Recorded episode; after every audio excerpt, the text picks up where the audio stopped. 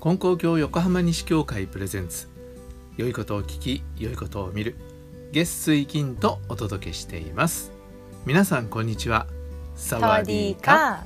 毎週水曜日は旅話僕の深夜特急アシスタントのともちゃんと親子でお届けしています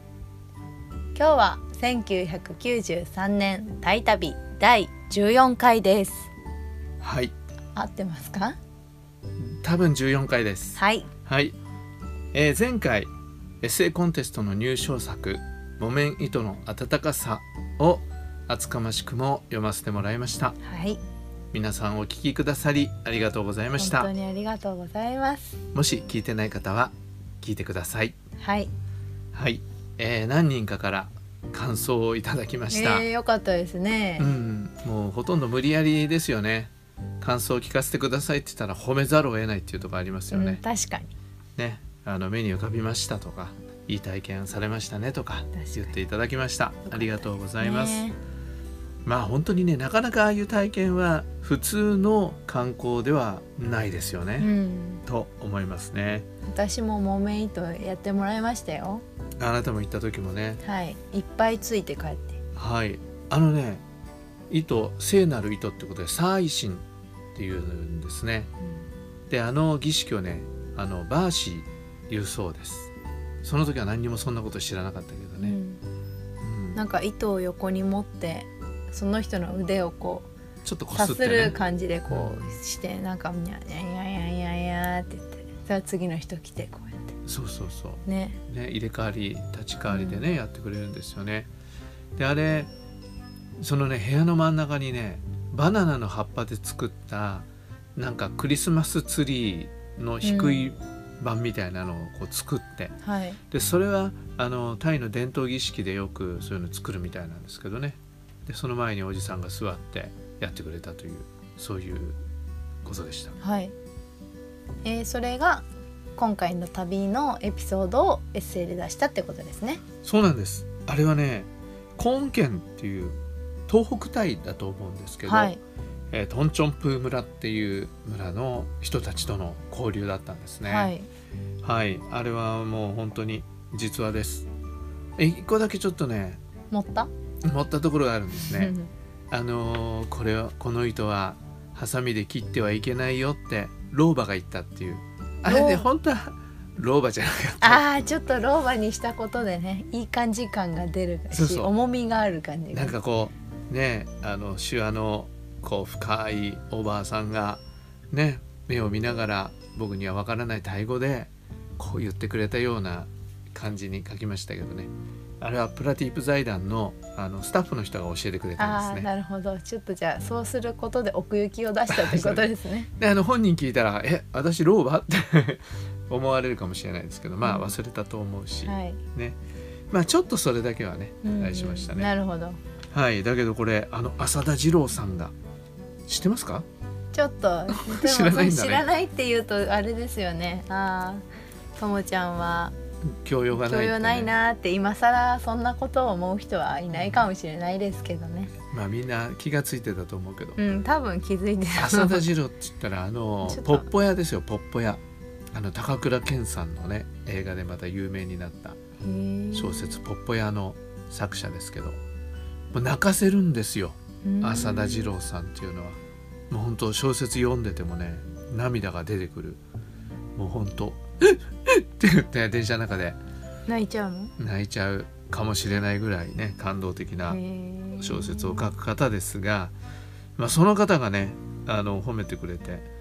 映像的で綺麗なエッセイっていうのは嬉しかったですねうんうん僕あのね映像的に書くとかそれはね気をつけなきゃなっていつも思ってるんですねなるほど話し方教室みたいなのでね教えてもらった時にはこう目に浮かぶような話がいいですって言われたことがあって、うんこう自分は分かってるからって言って喋るけどねあの聞いてる人にねこうなんとなくこう映像が浮かぶような話し方ができたらいいなと思って、まあ、このポッドキャストもそう思っているんですけどなかなかそうはできないんですけどね、まあこれ書いた時にはねそんなあの気持ちでしたでエッセイとしての基本に忠実であると言える作品ですっておー浅田二郎さん言ってくれてるんですけどエッセイとしての基本っていうのが一体何なのかっていうのがうんちょっとわからないので、はいえー知ってる人いたら教えてください。はいじゃあもうほ基本を自然にできたっていうことで、ねえ習ってるわけじゃないのでねよかったねでも本当あの良かったです、はでいこの時のことをね一緒に行ったトミさん最初の頃にあの話に出てきたトミさんですけど、はいあのトミさんがこの時の感想っていうか報告っていうかそういうのを書いてる文章を、はいあの見たんですね、はいそしたら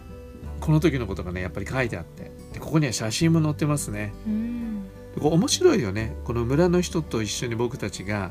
なんか言われるままにダンスダンスっていうか踊りながら歩いてんだけどこの踊ってるおばさんはこのもう写真見ただけでこうリズムに乗ってる感じがしますよねそうですね体のこう動かし方がね滑らかだよねすごくね、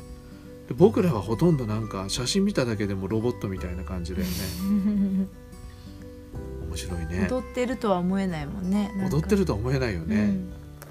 不思議ですね、はいこういうのが写真にもの残ってるんですね動画じゃなくても分かってしまうというでこの村の人が楽しそうに踊ってて子供たちはあんま楽しそうじゃないですねこうしてみるとね、 確かにうん、ただなんとなくこうついてきてる感じで、うんでもねこうやって大勢の人がね一緒にあのパレードしてくれたんですねでここにねトミさんがやっぱ感想で書いてるんですよねえ祭神と呼ばれる仏教儀式を行ってくれたあなたたちが無事に日本に帰れますようにいつまでも私たちのことを忘れないでと村中の人が一人ずつ私たちの手首に白い糸を巻きながらお祈りしてくれた時は目頭が熱くなった言葉は分からなくても彼らの温かさは伝わってきた私たちが忘れようとしている人とのつながりを感じたうん書いてありますねもうほとんど僕のエッセイと同じ趣旨ではいね書いてくれていますけれどもまあそんな風にやっぱりねその時、えー参加してたみんなが同じ気持ちになったっていうかねう、んうん、こう人の温かさっていうものを感じる旅だったっていうことなんですね。本当おばあさんが言った以外は嘘はありません。はい本当不思議だよね。ザーッと降ったんだよね雨が。で日本人が雨を連れてきてくれたって言ってますよみんなって言ってね教そえんてなくれた。風ねに言ってくれてねえ本当にね邪魔しに行った僕たちをねそんなに思って大事にしてくれたかと思うと本当に今思い出しても胸が熱くなります。はいはい、ところではい。質問ですか。これ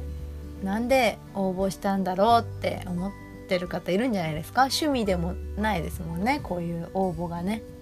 はい、書くのも別にまあまあ書くのは書くでしょうけどわざわざこう気合を入れて何か書くっていうのこの応募の動機ですはか。そうですそうですそれやっぱ喋った方がいいですか。うん喋った方がいいんじゃないですかそうですか。わかりました。はいじゃあお話しします。はい私から言いましょうかあなたから言いますか。じゃあお願いしまはいす。それはハワイに行くためですはい。そうなんですよね。はいもうね、これね、JAL のエッセイコンテストっていうのは、あの機内誌ありますよね。機内誌。当時機内誌の名前がスカイウォードって言ったんですけど、今なんていうかわかんないけど。で、その JAL の機内誌にこう迷子エッセイコンテストの入賞作が載るということだったんですね。はい定期的にやっててで当選するとどこでも行けるはい JAL の切符2人分すごいどこでも行けるっていう行き先選べるっていうねそういうのだったんですねで僕らハワイに3年半根高教の御用で3年半住んだんですけど帰ってきてからハワイに行きたいでもハワイに行くのはねお金もかかるしうんなかなか難しいとはい難しいですよねねえそれでお母さんがね何かハワイが当たる検証とかっていうと応募するんだけどはい当たらないってである時「お父さんこれよ」って「これならいけるわ」って「書いて」って言って持ってきたんですね。あ本当って言ってで僕もいろんなとこ行かせてもらったけど旅のエッセイですね旅のエッセイじゃあどこのこと書こうかなと思って、まあ、タイのことを書いた、そうするとねいろいろね変なアドバイスしてくれる人がいてこれ JAL の路線があるところじゃないとダメですよとかねいろいろ言うわけ、うんえそうなのとか言って思ったけど、まあ、あんまりねそういうことで書いてもい忖け度しないなくてねねそれで、まあ、やっぱりタイのじゃああの話を書かせてもらおうって言ってこの話を書いたんですね